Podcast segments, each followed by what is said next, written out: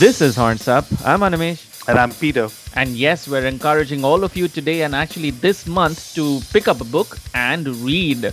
Well, pick up your device if you'd like to, but read a book. And if you're like, hey, I'm a metalhead, and then uh, what do I read? Well, look no further than USBM, a revolution of identity in American black metal, authored by Daniel Lake. It's a comprehensive tome filled with stories from more than 50 USBM bands, and all that material can help you understand not just the who, where, when, and how, but also, and perhaps most importantly, the whys. Ain't that right? Yeah, totally, man. I mean, uh, for somebody who wasn't too familiar with the uh, older scene of West black metal, right? I mean, it, it was quite interesting just to see the history. And also, like, I enjoyed reading the history of bands that I really enjoy, like Agalloch and uh, all of them, just seeing how they all came together.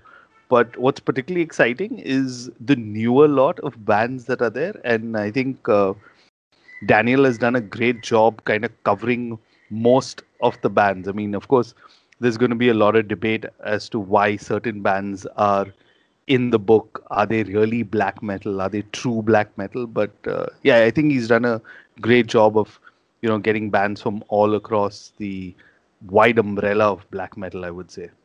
Mm, and especially the wide umbrella of black metal in America, because yes, although black metal immediately connotates Norwegian black metal and that kind of a European scene, uh, there's a lot going on in America, and I think it's finally time that American black metal has its own identity and has its own voice. And this book and Daniel in our chat has kind of helped us wrap our heads around what this American identity is. So, here's a long chat with author Daniel Lake. We aren't just talking about the book, we are discussing black metal. Here we fucking go. And we're joined by Daniel Lake, the author of USBM, A Revolution of Identity in American Black Metal. First of all, congratulations on the book, Daniel. How relieved are you today? Oh, man.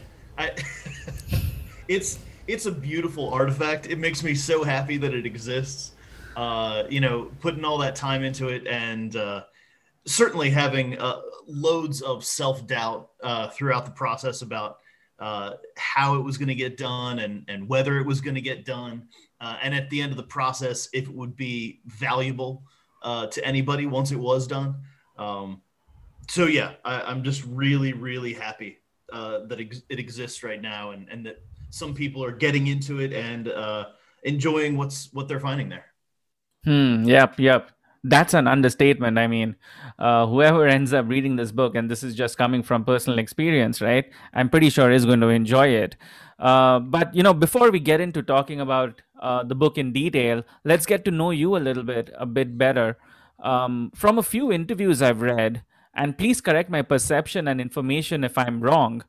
You didn't grow up as such with rock and metal, right?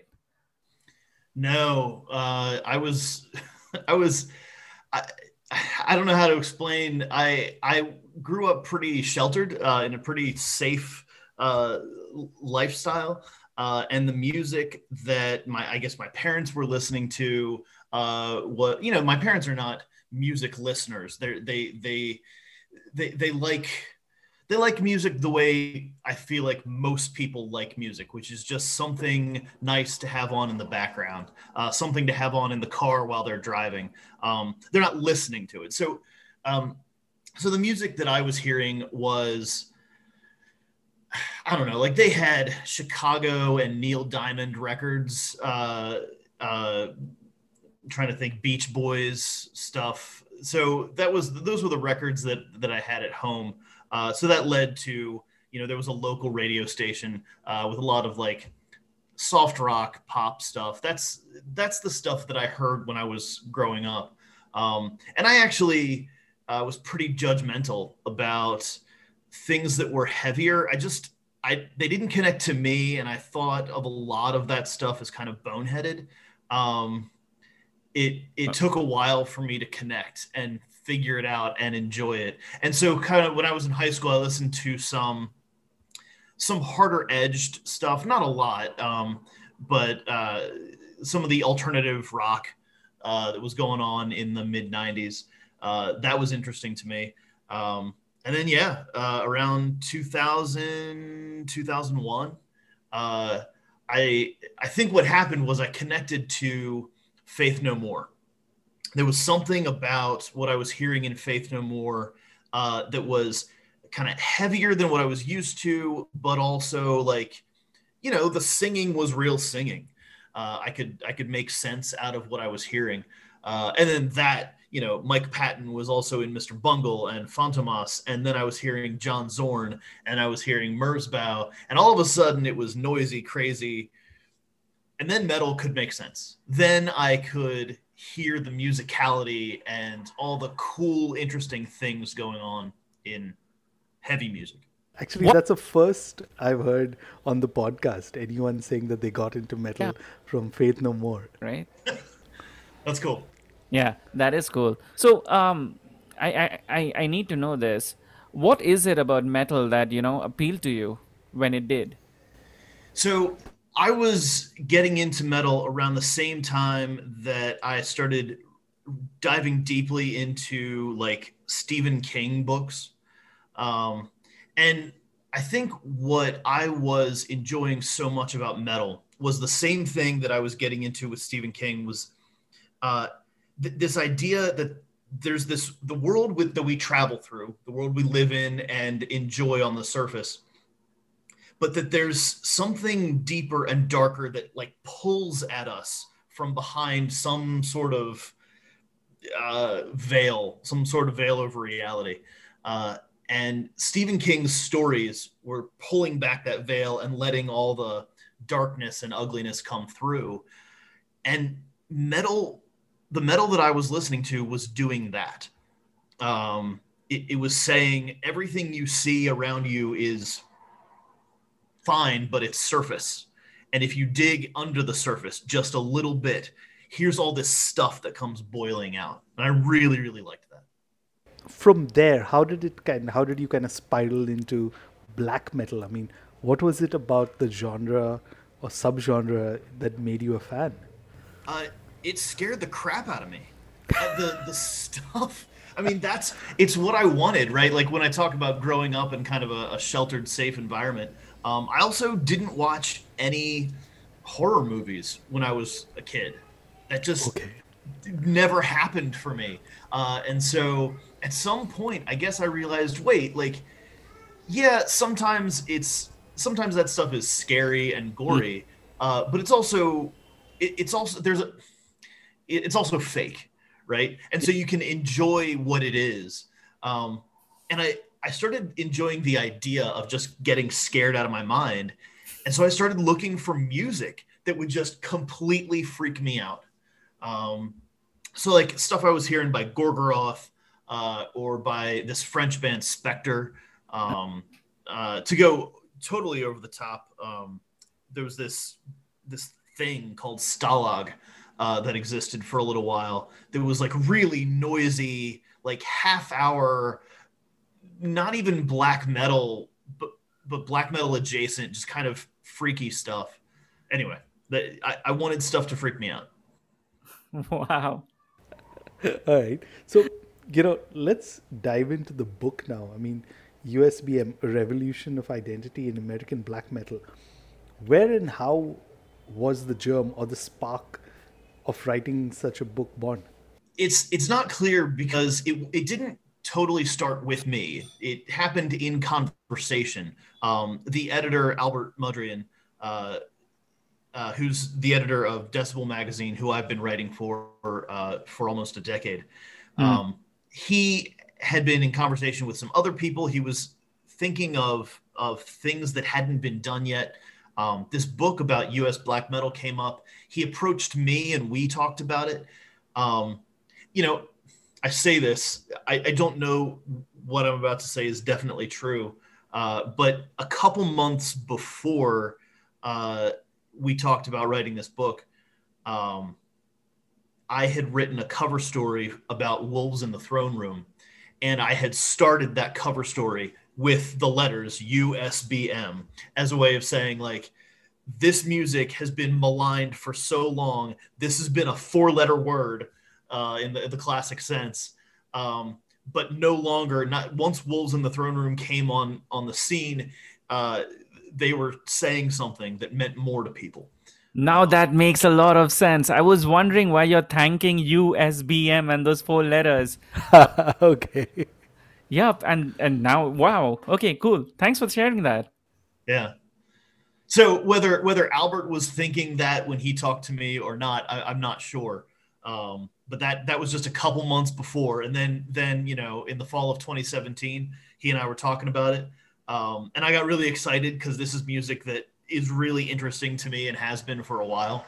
Um, so it was great to dig into it. It was so much fun to talk to so many people making this music. So yeah it was a good time. Okay. You know it's it's it's a really fascinating book because uh, to those who tend to judge books by their covers and their titles, right? It it could seem like it's a very daunting read, you know, filled with encyclopedic facts and history. But your book really isn't that kind of a book. Um, two questions here, and largely help me help us kind of just wrap our heads around how uh, you decided to basically structure the whole thing, right? The first one being uh, what was the intent or objective you had for the book in the first place? So, yeah, my initial objective was kind of exactly what you suggested earlier was an encyclopedia of US black metal. I I wanted you know this this kind of book doesn't exist yet or or or before this nobody had compiled it quite this way and I knew that I was you know, being the, the first into the game, uh, I, I, had the opportunity to create something definitive, and I didn't want to do anything less. Anything less sounded uh, just not worthwhile. Um, so that was my goal. Um, along the way, you know, it turned out that you know, even what I wrote would have been like uh, over 700 pages uh, that you know so so it had to be it had to be sliced down. It, some care had to be taken in what we were presenting. Um, so it didn't end up being uh, a, a, an exhaustive encyclopedia. Um, but yeah it was that was the intent was just to like to to offer the the music that's been happening the history uh, of these people uh, f- for a bunch of people to read you know it's interesting you say that that um, you you started out thinking that this would be an encyclopedia but that's the difference right? An encyclopedia is is cold it's full of facts. However your book is extremely easy to digest because essentially it's just stories right? Uh, and it's so unique in that front because it's through these stories of these several bands that you've managed to trace this entire uh, USBM, uh, not just the timelines, but like the history of it and the various regions, etc., etc. So, when and why did you choose to let the band stories as such be the chief narrative device for this book? That's an easy and early decision uh, for a couple reasons. Um, for one, uh, I like I said, I've been writing for Decibel Magazine for um, almost a decade, and so writing whether it's uh, a, a, short feature on a band uh, or a cover story, uh, the goal is always to let the band speak. Um, you know, the, people don't come to the magazine uh, excited because the names of the uh, of the writers of the magazine are on the cover. That's that's not why they picked up the magazine. all right, they picked up the magazine because the names of the bands are on the cover. They want to hear from the bands, uh, and so you know that's that's the goal is let the bands speak. Um, also, you know, th- there's all kinds of ways uh, in try like if I were to try to summarize. Uh, what band members are saying, there are all all kinds of ways I could mess that up uh, that I could read into something or or say something in a certain way uh, that is not what uh, the people I was talking to actually meant. Um, so better to let them talk uh, and n- not allow me to get in the way. also, I think the last thing is um, to I think a lot of a lot of people who are deep into this stuff. I'm a total poser, right? Like I don't I don't play in a black metal band. Uh, I don't come out of this stuff from the early '90s. So what the hell do I know? Uh, and and that's a th- those are valid points. Like I'm happy to write about it, um, but but let's let the people who really are deeply invested let's let them speak as much as possible yeah you're, you're not true enough huh no no totally not totally false that fact itself is what immediately gives this book more credibility than anything else out there the fact that you're able to look at it from an outsider's perspective and we'll get into talking about that a bit later sure All right. So, you know, there are 50 bands. There are excellent stories about them in this book. How did you end up deciding, you know, which bands to actually feature? Because some of them, for like we were mentioning earlier, for true black metal fans, they kind of stand out and they may not even like want to buy this book because of their inclusion, right? I, sure. I know Animesh is smiling, so I know why he's smiling. Sure, man.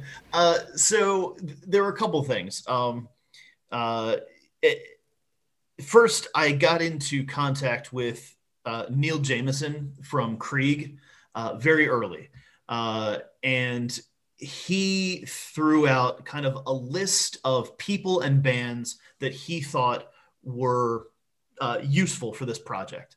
Um, he is, I mean, he really has been around this scene forever.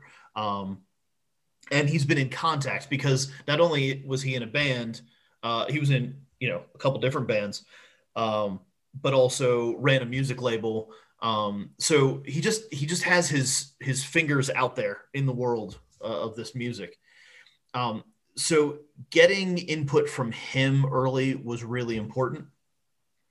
Uh, on top of that, um, when I was interviewing for the book when I interviewed members of bands and I asked them like what first of all what kinds of things influenced you but also who do you consider your peers in this music um, you know I would listen to them and take in you know what what other bands have I not heard of yet that I should be talking about um, and the, the the last bit is frankly uh, I used my own tastes uh, and my own background knowledge uh, to guide some things. Um, that absolutely is going to piss some people off. Um, th- there are things that I can appreciate uh, as being related to black metal that got included in this book that other people will hate, uh, will despise that they're there, and I, and I you know missed this other band, or and I get that. Um, but you know, I wrote the book and I, I had to I've long thought that writing about music cannot be an objective process. Writing about music is inherently subjective. And so that's a part of, you know, what crept into USBM, the book. Yeah. One of the things, I mean, that struck me about the book, right? And I'm glad you kind of included it. And I'm quoting uh, the musician here. He says, If there's anything that I hate more than books about black metal, it's books about American black metal. And this is John Gossard of the band uh, yeah. Weakling, right?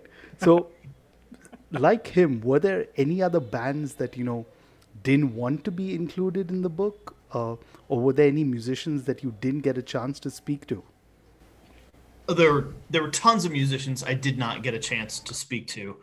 Um, not always because uh, they didn't want to be part of it. Um, some people I couldn't get in contact with.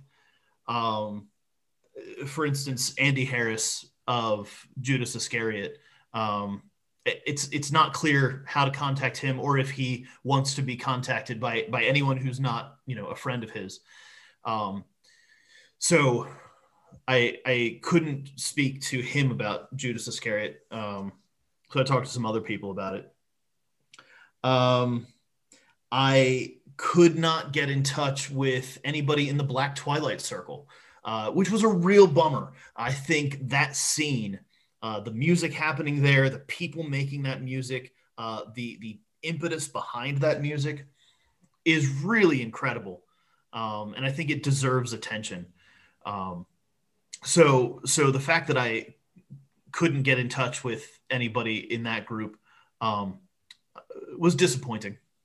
Uh, no, interestingly, there are four record labels that each get a chapter as well. Um, why was it necessary to include them?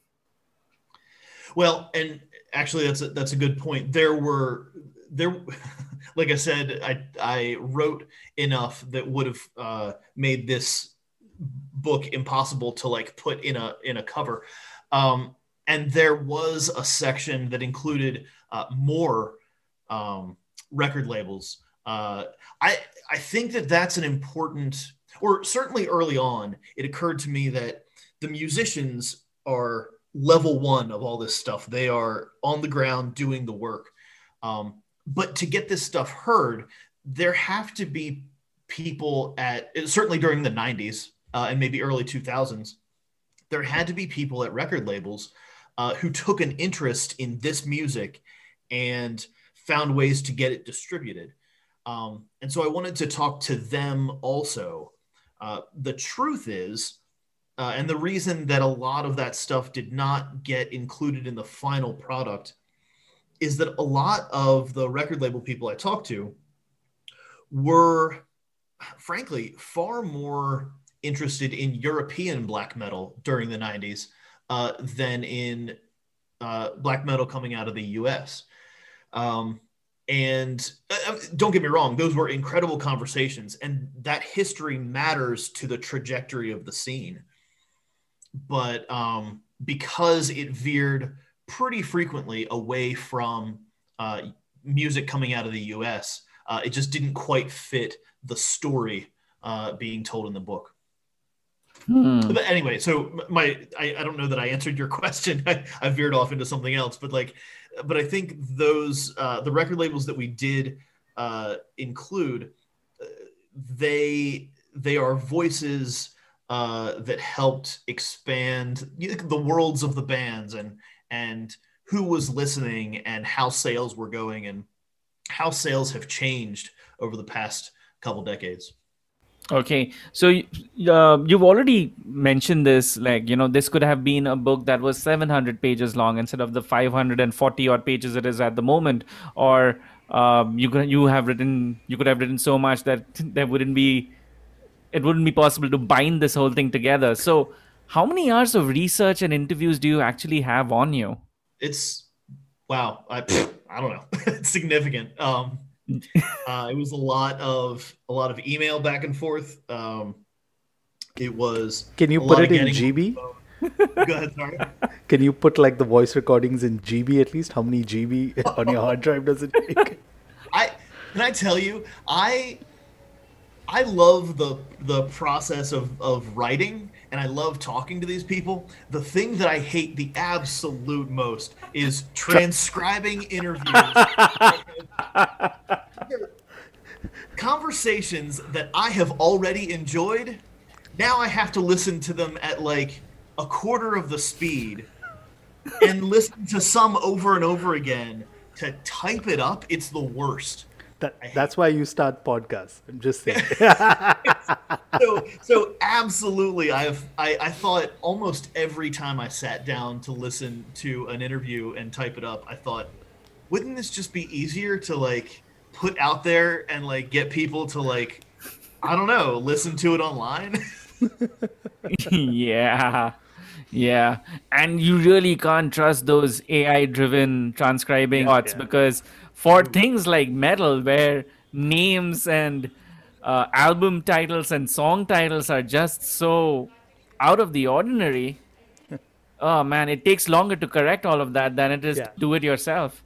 That's right.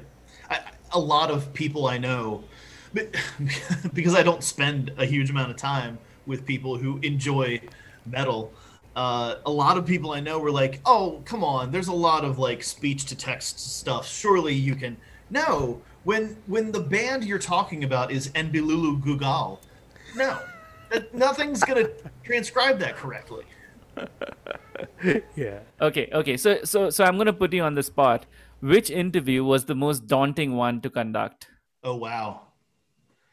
Um that's really interesting. Uh you know, so some of the interviews happened some of the tough interviews happened over email. So they weren't super daunting other than i uh, i had to i felt like i had to write questions carefully around certain subjects to try to get good answers. Um, you know so trying to get um, the dude from black witchery uh, was was a little tough um, and i knew that would be but, again that was over email. Um, things like uh, talking to dagon from inquisition. Um, again that happened over email so was that a huge deal? No. Um, my very first phone interview was with jeff whitehead from leviathan. And that was a huge deal for multiple reasons um, I know that Jeff is pretty private. Um, I I didn't know how our interaction would go. Um, he's also hugely important to the scene. You know, if this book was going to work, Jeff Whitehead would need to be part of the conversation. Um, True. And and he's a huge part of my own musical listening habits over the past 20 years. I have loved uh, the the stuff that he's created. So I went into that with, you know, some real hesitation, and it was awesome. He was great to talk to. I think the material he provided that I could put into the book was amazing. Um, but he was also just really personable. Um, there, there, was a moment when, during our conversation, uh, I think maybe a, an hour and a half in, um, I wasn't feeling all that well and I had to get off the phone. Like I and, and I felt weird. Like this is one of my kind of uh, musical heroes uh, who yeah. I need to talk to. I need his like his goodwill. And I'm saying, look, man, can we do some of this later? I know you agreed to this conversation, but could we talk tomorrow? And he was like, yeah, that's great, man. Let's let's talk tomorrow. And we did another two hours. So okay, that's it, cool. That was great. All right. So I mean, you talked about that, but pretty sure you're familiar with uh, the scene from Metal Headbanger's Journey, uh, where Sam Dunn interviews Gaahl, right? Yeah, you know what I'm yeah. talking about. I think I think that's like an iconic uh, scene uh, so many years later, also. But did did you encounter any similar thing, or did you have any similar? Or were you expecting to encounter any any similar kind of a thing? Yes.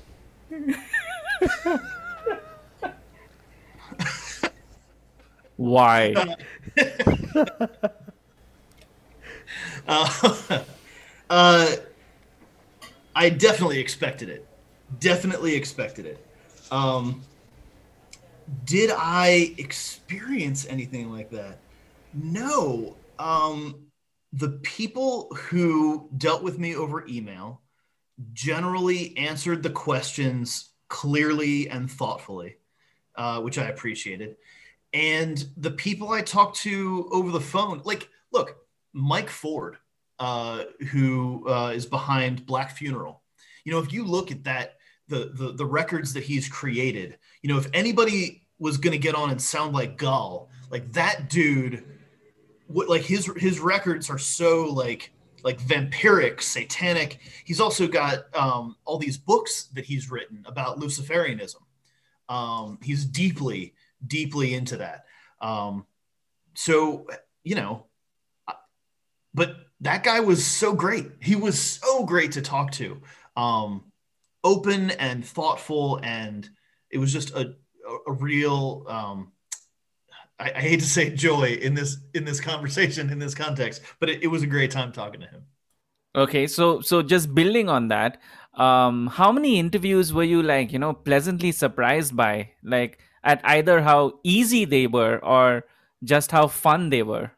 Uh, all of them, because That's... I I go into an interview worried. Every interview I go into, I go in worried that we won't connect. Um, that whoever I'm talking to, you know, will pick up on my falseness uh, and immediately be like, okay, well, you know, this isn't going to work, and kind of shut me down. Um, and so whenever I get somebody on the phone who's legitimately interested in conversation and I can relax and enjoy that conversation, it feels great. Um, you know, I was I was concerned about my conversation with the guys in Fauna uh, from um, uh, out west, uh, the West Coast, and they were again they were great to talk to. They were willing to do more than one session on the phone, um, so that was a lot of fun. Um, for a long time, I could not get in contact with Austin uh, from Panopticon, uh, and I okay. was really worried about that. Um, and then once I could get in contact with him, I was very worried that he again wouldn't really want to talk to me. Um, and that panned out beautifully. He, you know, I think we really connected. We spent a lot of time chatting, so it was great. Yeah, I, I really enjoyed reading his chapter. I mean, the the kind of story that goes behind and you know kind of background and where he comes from and all of that. I really enjoyed uh, reading that. And that is one thing that you know kind of um, really helps us understand what the bands themselves are saying because that comfort factor that you talked about that is that kind of is evident in almost each and every chapter. Personally you know i really love the liturgy chapter because just because of the depth of the interview itself and how comfortable and open hunter seemed with telling her story um, can you tell us a little bit more about that particular conversation sure um, yeah, so we actually had that conversation um, before Hunter went public um, as as being a trans woman, okay. and so um, you know we had the conversation. I think late 2018, maybe middle of 2019. I don't quite remember. Um, and I had written up a bunch of stuff there. Um, but but keep in mind, none of the transphobic material uh, or the the conversations about uh, transphobia, yeah, uh, none, of, none, of, that was part of our original interview, um, and so I I emailed her and asked, you know, with this in mind, are there changes that we need to make? Um, and her initial point was no, just you know, make sure you gender me correctly, um, which was fine and easy. And I wrote that section up, uh, and then I sent it to her for just kind of rubber stamp. You know, this this is right. This sounds good. And frankly, the way I wrote it, the approach that I took, uh, kind of pissed her off. Um, really, because of my history with this music. First of all, I really enjoy liturgy, and I it it it fits in perfectly with kind of the um, the, the weird music that that interests me. So I was very positive about the music, but I framed the history of the band as, you know, you know, liturgy has always been considered false by the, you know, the the black metal, the hardcore black metal community. Uh, and she was like, actually, there are a couple reasons why that's not really true, and it's certainly not true anymore. And she kind of over email filled me in on the way that the band has progressed over the last five or six years and really found its audience. And so that old like backlash history w- was not really relevant anymore. So it was my own like, you know, coming up through the the 2010s um, that made me think this is what liturgy is or this is how liturgy relates to the scene it was really good to get that extra input and i think it informed the new way that i framed that section hmm okay that's an interesting reaction which you know which leads me to ask have you had to face any other fire now that the book is out like sure. if this was rap and the rap world, I'm pretty sure you would have heard diss tracks. So, are you expecting to hear any more diss tracks? Or, or to put it into context, other like keyboard warriors right now, like just like writing up reams of reviews saying that who the hell is this poser?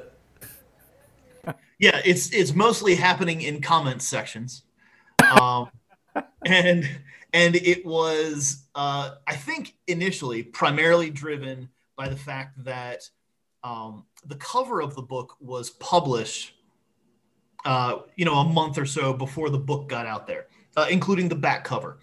And the back cover it has a you know a promotional list, including these bands. Exactly. Oh, there you go. Maybe There you go. Yeah, maybe 12 bands on there. Well, you know, anybody deep into this stuff is like, what? How could you include this band and not this other band? Yeah.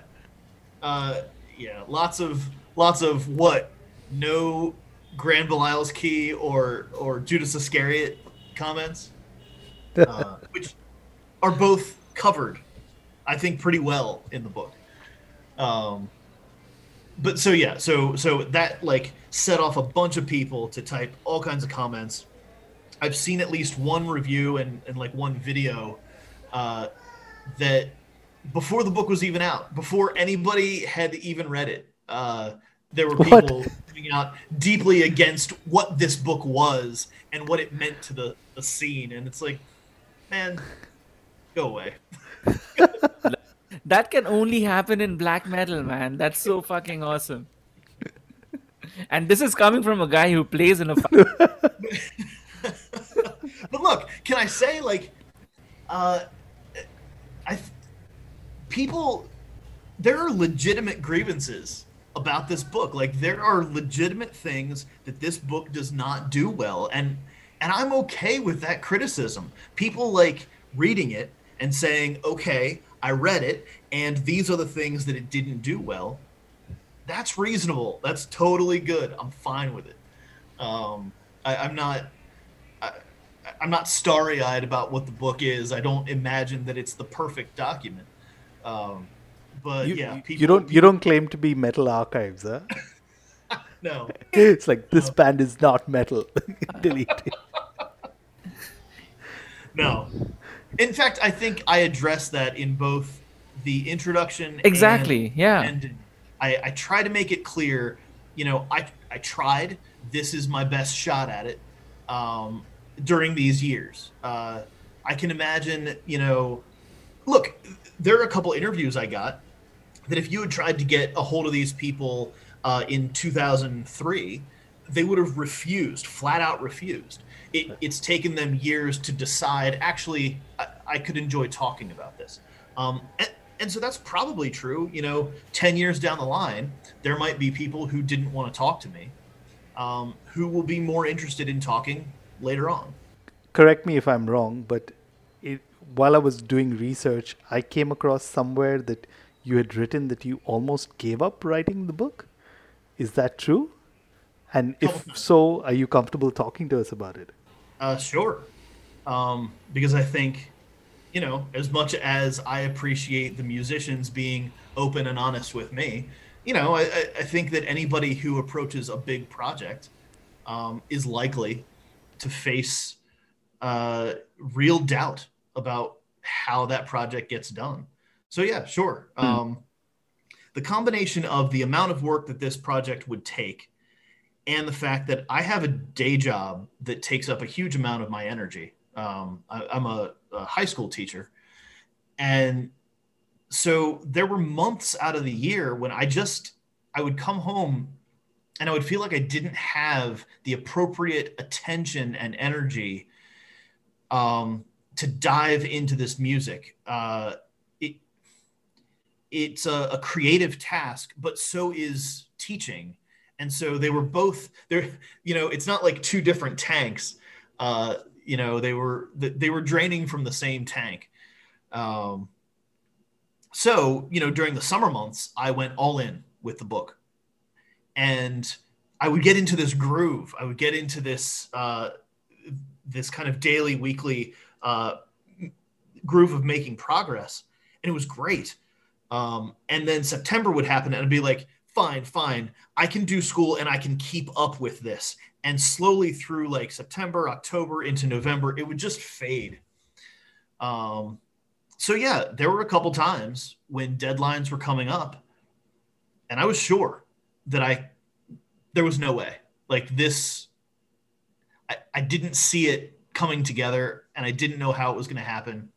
Uh, I, I walked up to the editor. He and I were at a uh, at a brewery uh, for a big event, uh, and uh, at some point, I, I just I was halfway through a beer. Uh, I, I rolled over to him and I opened my mouth to be to talk about how like this wasn't going well and he should probably pass it off to somebody else. I was happy to like give what I had done to somebody else. And he was like, ah, don't worry about it. It'll get done. All right. full, full, full points to your editor for saying that because uh, there's there's like this there's like this uh, Calvin and Hobbes comic strip that I always use and I always uh, refer to whenever deadlines, etc., and just the just just execution comes around, where essentially the strip says or Calvin says, um, the only thing that really gets me pumping is when the deadline is, I know that I have to deliver. Otherwise, I'll yeah, it'll happen definitely. yeah yeah he was he was great man it it was uh it was really important that he had gone through this process himself, uh, writing um, Choosing Death. Uh, he published that back in, I think, 2004. Uh, so the fact that he had experience working at this level uh, was pretty useful uh, for making sure that I kept going. Hmm. Okay, so uh, you mentioned the summer months when you were in the full groove of writing, right? So I just want to quickly ask um, are you the kind of writer who enjoys music while writing? Uh, totally. Totally. Um, so what were you listening to? Was it a lot of USBM itself, or something yeah. absolutely off? Uh, something that just helps you write. Well, so while I write, um, I, I as much as possible, if if the music, the rhythms of the music, the sounds of the music um, can infect the way I structure the sentences, the way the words that I choose. Um, I, I would hate to write about a band and have that writing not sound like it represents the band. Um, so whenever I'm writing about a band, I'm always listening to that band's music, uh, always.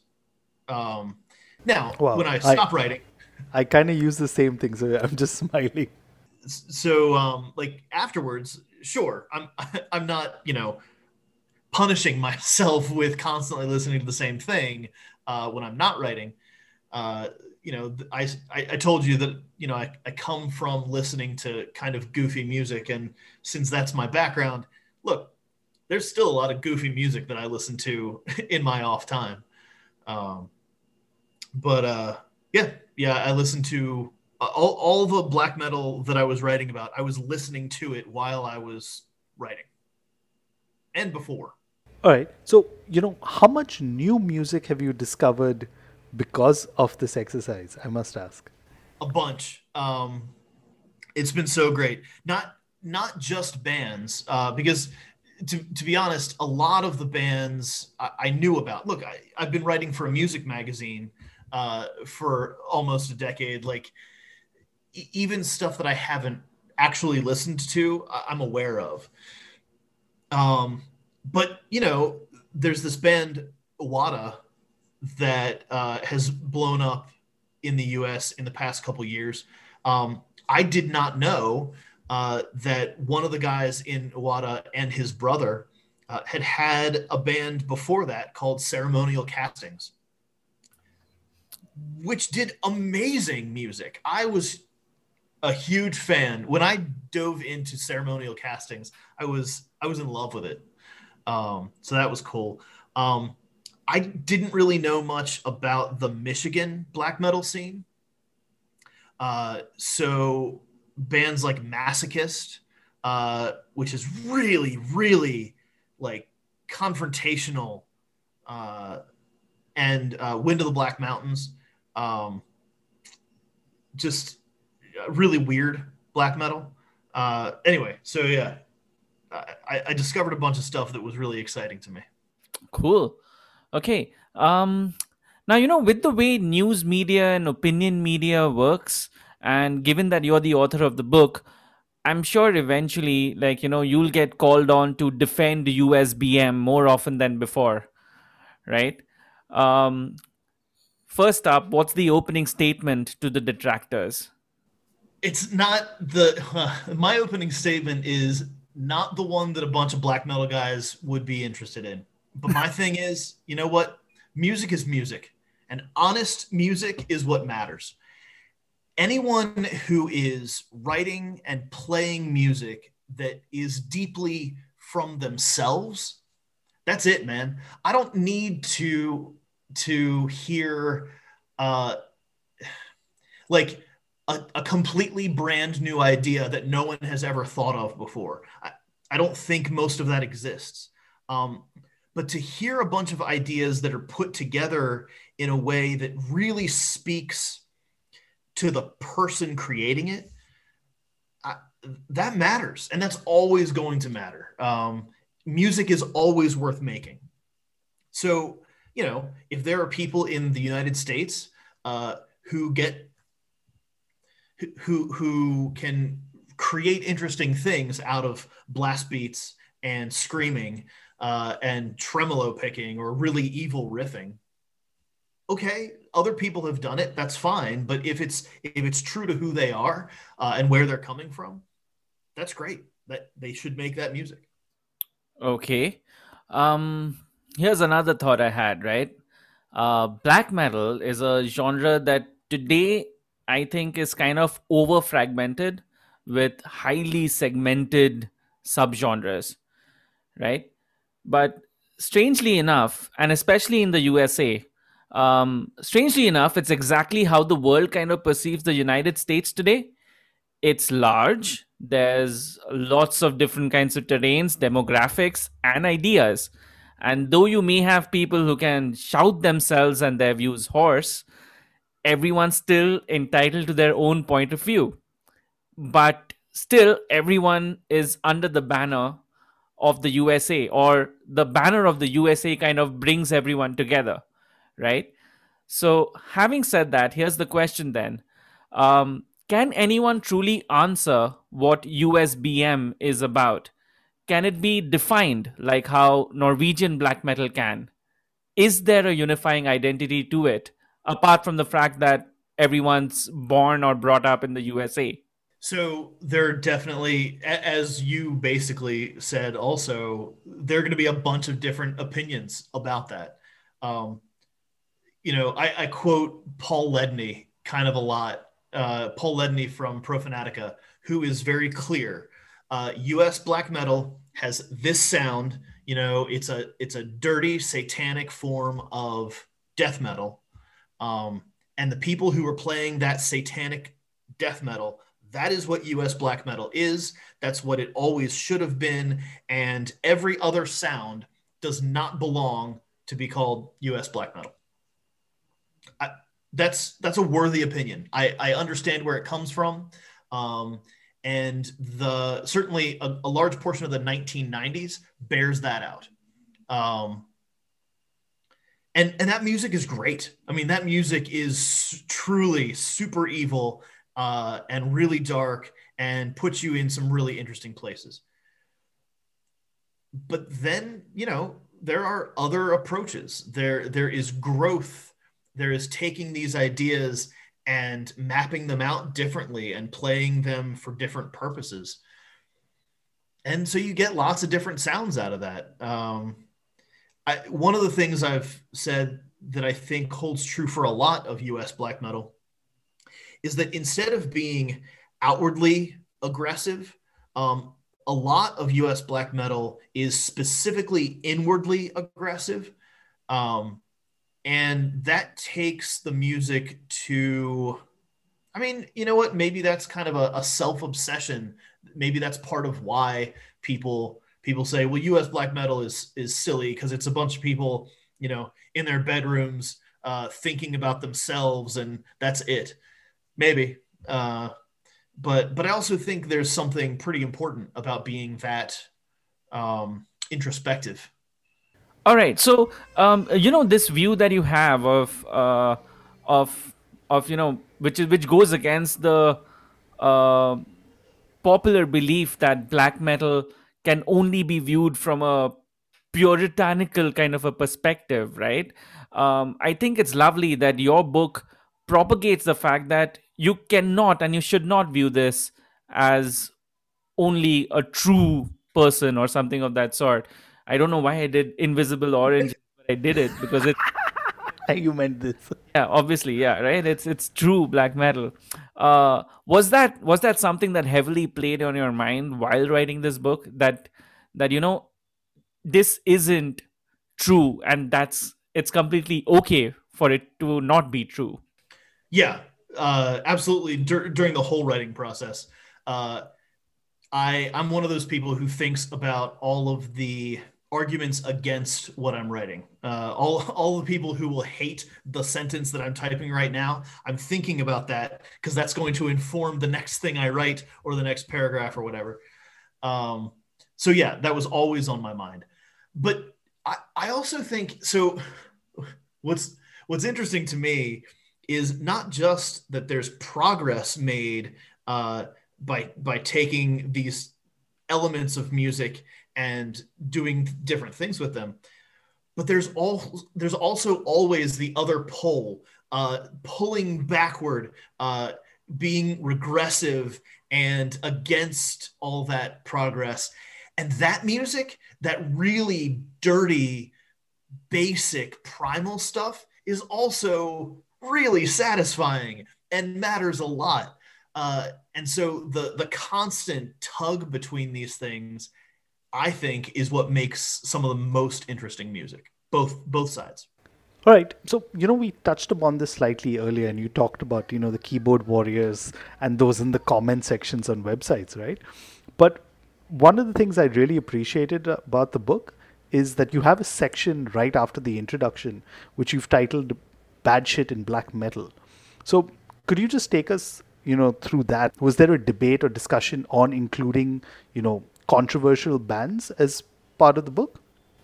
Sure. So let, let me let me first offer a warning to anybody who uh, is writing a book and then turns in manuscript to an editor. Uh, yeah, that section I I I just threw in a, a, bold subtitle in the manuscript, unedited, like bad shit in black metal. Like I'm sure we'll find a place for this. And and I was thinking there will be we'll figure out some other title for it. No, no, no, no. It just got in the book, and I did not expect that phrase uh, to to actually be printed in such beautiful script as it was.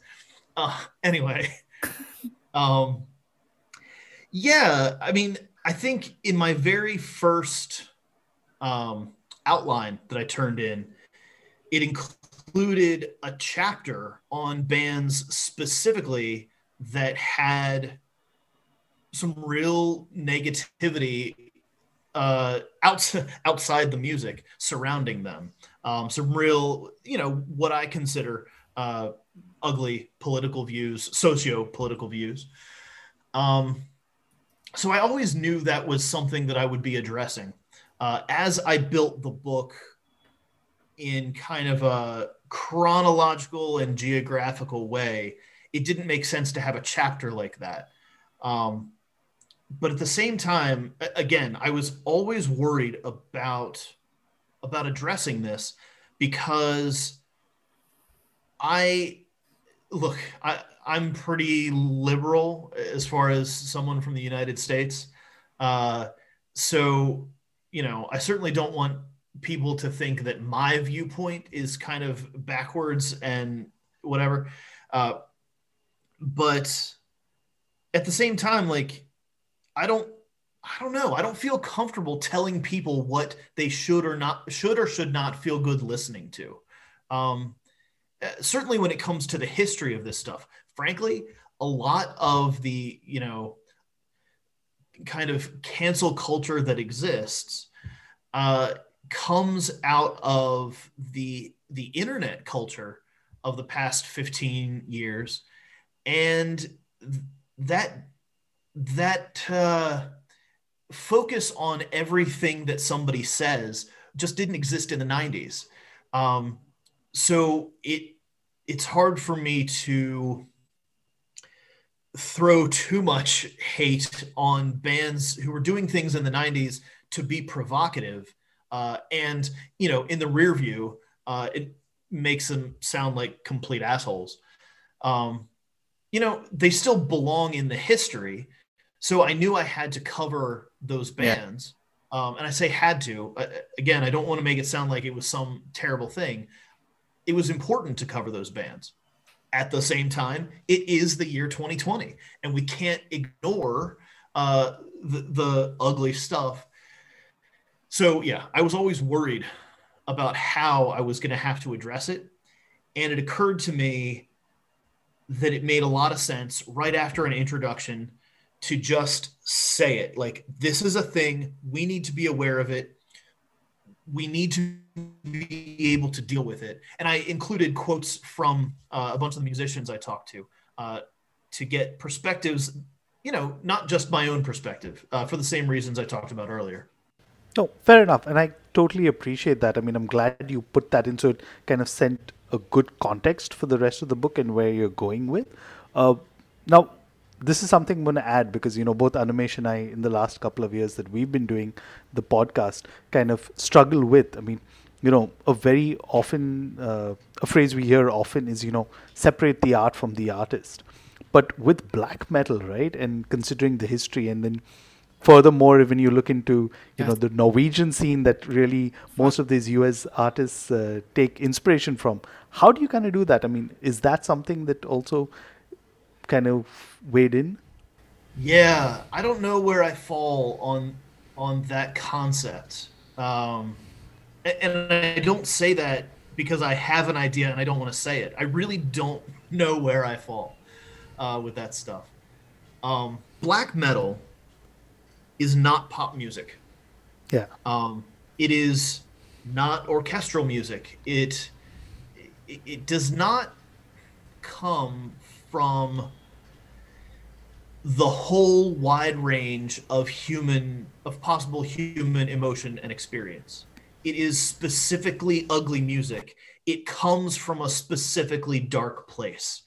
So, are we really surprised that when we open up personal darkness, we find things that are detestable?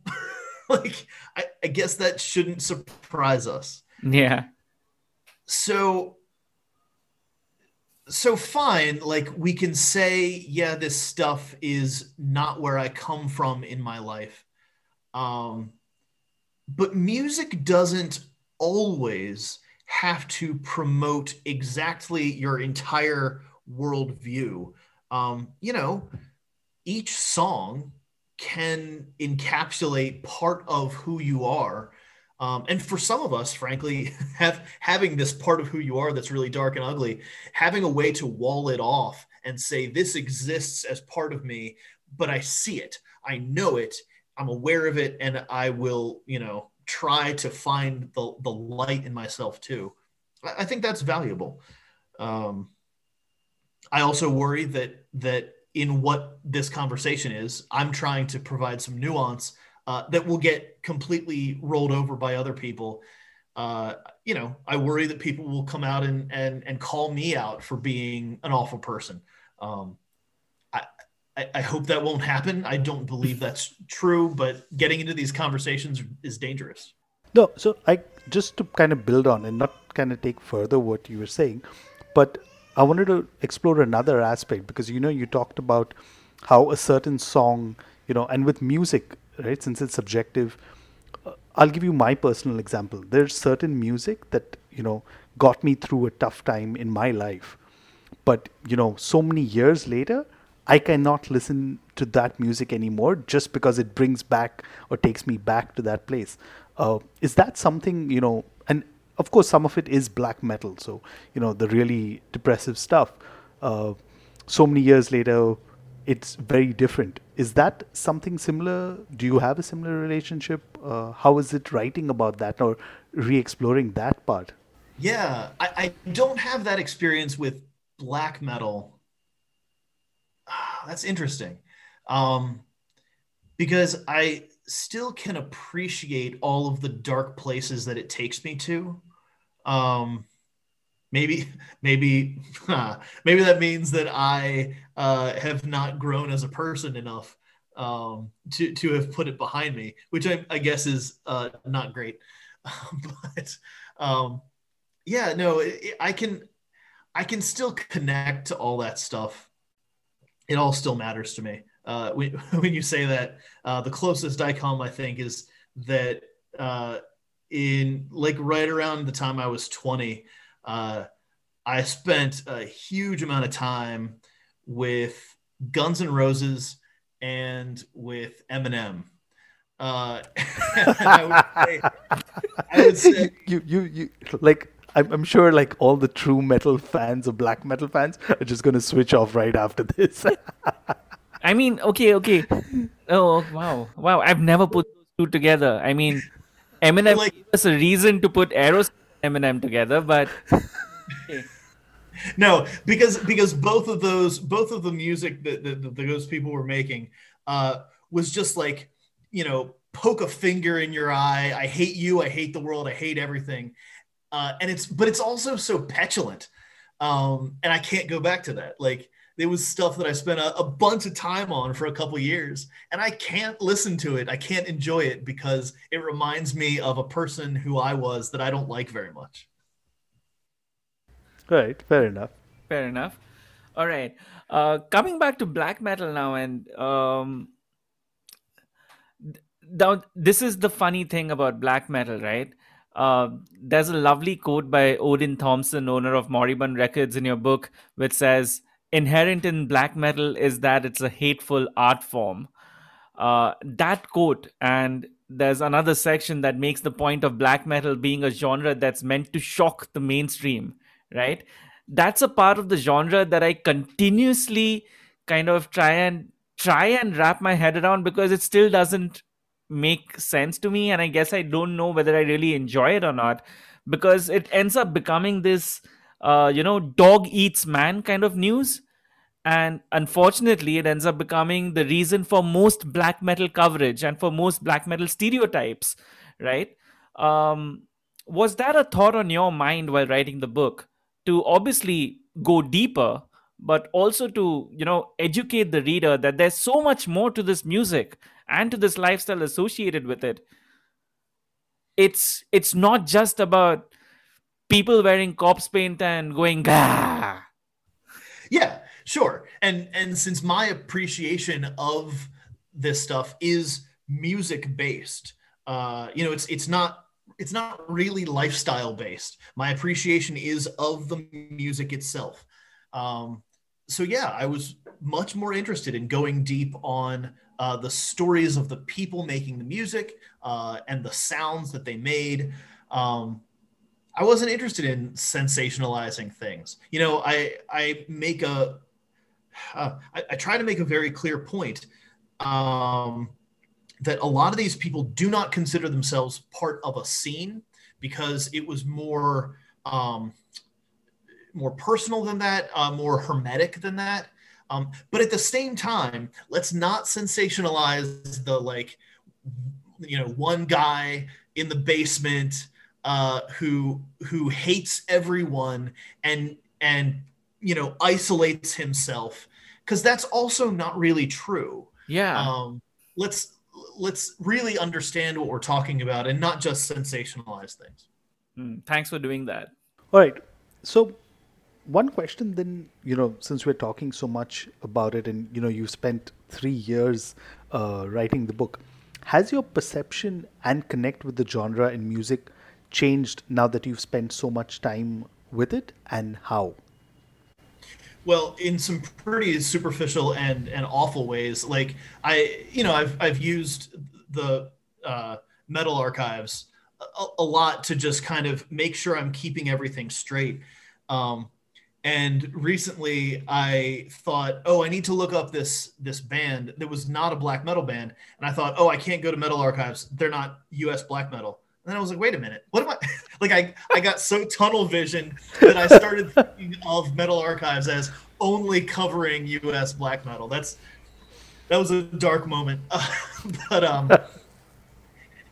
Uh, yeah, so I was explaining to somebody else recently, uh, as a as a teacher, you know, I listen to a lot of stuff in the classroom and and I talk sometimes about the music I listen to. And you know, so over the past few years, you know, a student would say to me, "Mr. Lake, what what does black metal even sound like? What what are you talking about?" And so I would try to come up with, okay, what's the song that I should play that within the first 10 to 30 seconds encapsulates black metal this seems easy, right? Black metal is one of those genres like whatever, it all kind of blurs together. It sounds the same, no problem. I could do this. no, I couldn't. I couldn't ever do it. I kept being like, "Oh, this is it. This is the band." That and it would be this it would not be the blast tremolo scream that I you know wanted it to be. And that just made me realize, holy crap, like there there are people really like making interesting music that is not uh, that is not the the most obvious. Uh, and every time I push play on a record, I, I'm hearing things that yeah they they derive from other things and they're related to other things, but mostly they're doing something different with it. Uh, that's so great to me. So I, I think my appreciation deepened, um, and I'm more interested uh, in listening to this stuff more often than than I think I was even before I started the book. Awesome, awesome. All right, so we're gonna start winding down a bit, but that yeah. means uh, it doesn't get easier. We're gonna have some fun this time. So, since we've talked so much, right? Who would you pick as you know the big four or the Mount Rushmore of USBM and why? Yeah, so I mean, we gotta it's interesting. We got to start with Von because Von is considered like the the primal U.S. black metal band. Uh, even though, interestingly, uh, someone like Paul Ledney of Profanatica will say, you know, they weren't being listened to in the 90s. So there were no other 90s bands that were actually being influenced by Von. Um, because their recorded stuff didn't really get distributed much in the underground uh, until years later. Um, but anyway, let, let's go ahead with Von anyway, because of because of the mark that they have made. Right. So uh, that's your first pick. Sure, sure. Uh, man, I'm gonna get myself into some trouble. I, I, I can so find this uh, going on one of those listicle websites or something like that, yeah. like sensationalized. Yeah, yeah. Uh, I mean, the the rest, the rest of this list just has to be Deafheaven three times, right?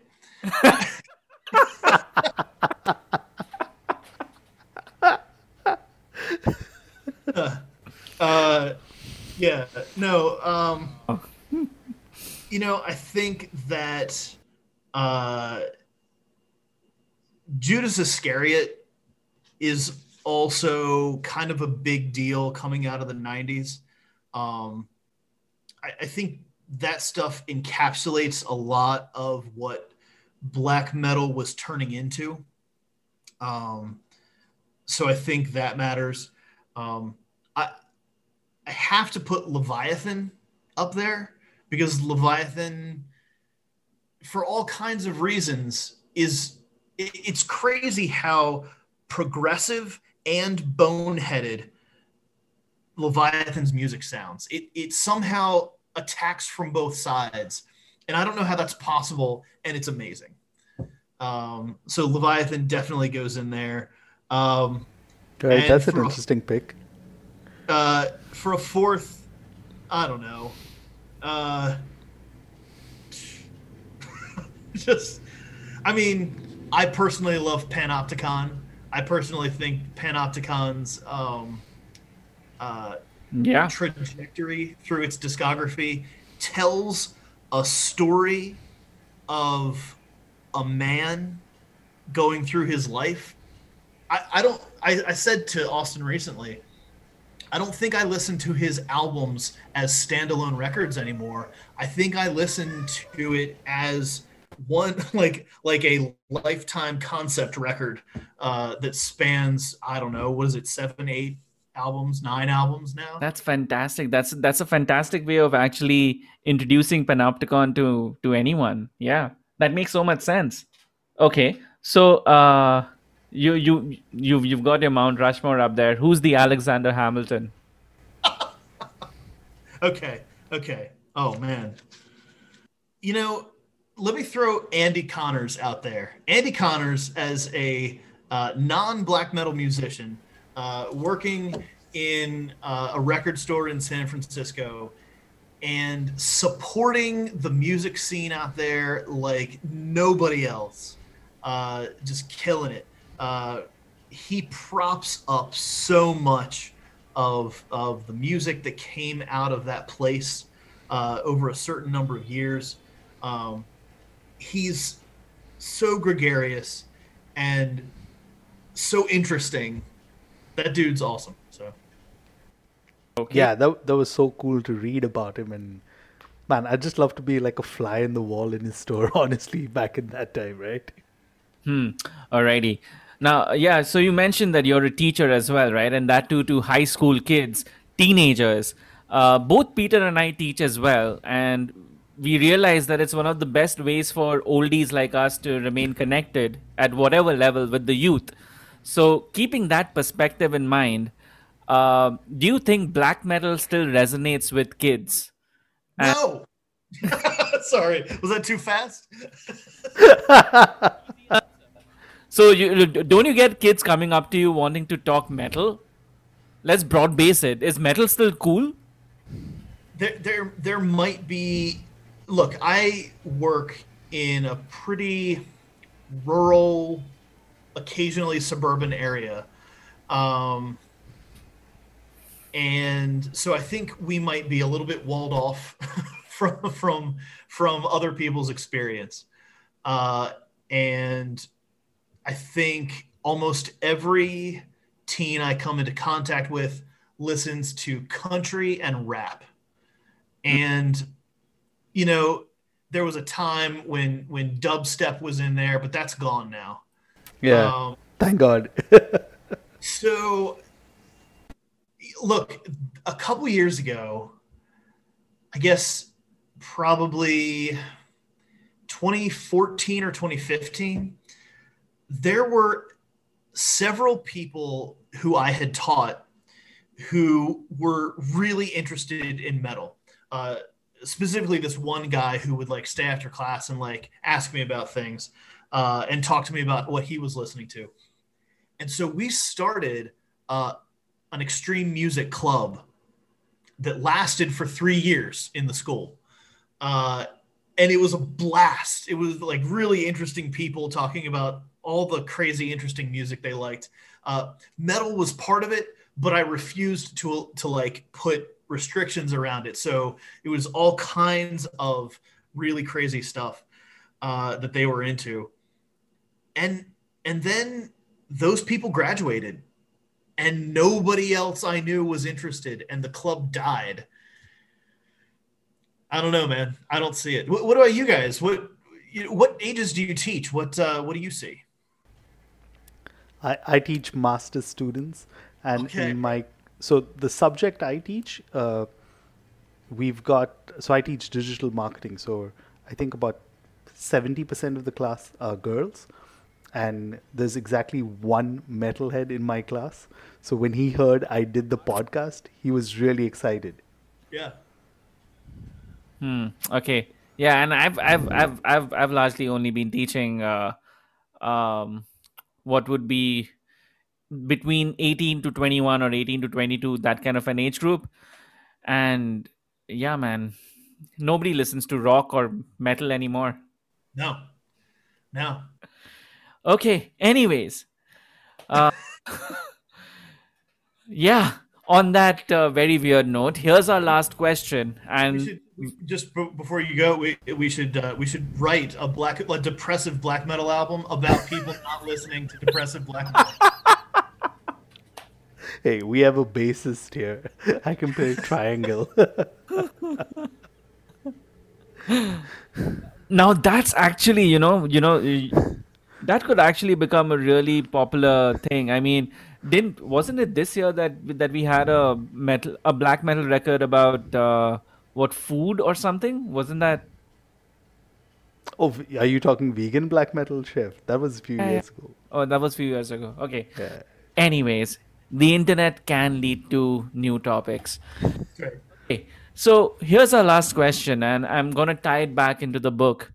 Uh, but it's also a question that could become an entire episode on its own. Uh, the introduction to the book has several musicians describing black metal and what black metal means to them. And though you've kind of set up your own definition, I felt that you ended up shying away from it. So here's the question then Daniel Lake, Decibel website muddler and reviews lurker with a penchant for hyphens and floral adjectives. How do you describe black metal? What does it mean to you?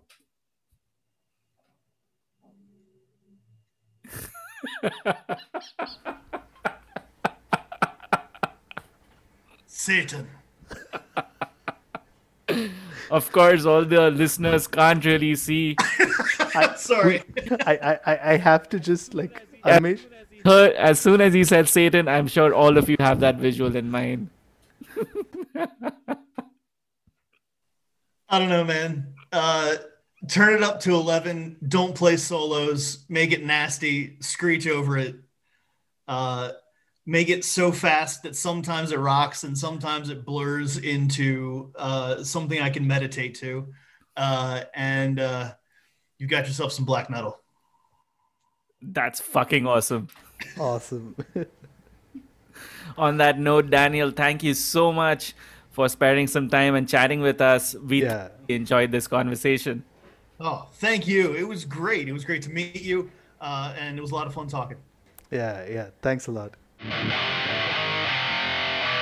Now, it's not Horns Up without some music. So, Peter, we do have something curated that our audience can listen to, right? With or without the book. Yeah. So uh, what was cool is I came across a playlist of sorts of all the bands that are featured in uh, the book. So there's an Apple Music playlist that we'll uh, link to in the show notes. Uh, again, fairly broad, gives you an idea of the sound. Again, black metal and most of the bands have their sound have evolved, but this is a slight representation of uh, their music. So do check it out. We are staying bookish next week too, but that's a wholly different conversation and it involves the letters KMF. Does that mean anything? Well, let us know. We are at hornsuppod.com and on the Twitter machine at hornsuppod. As always, I am at Asmo Ani And I'm at Trend Crusher. and this is Horns Up. Horns up, guys.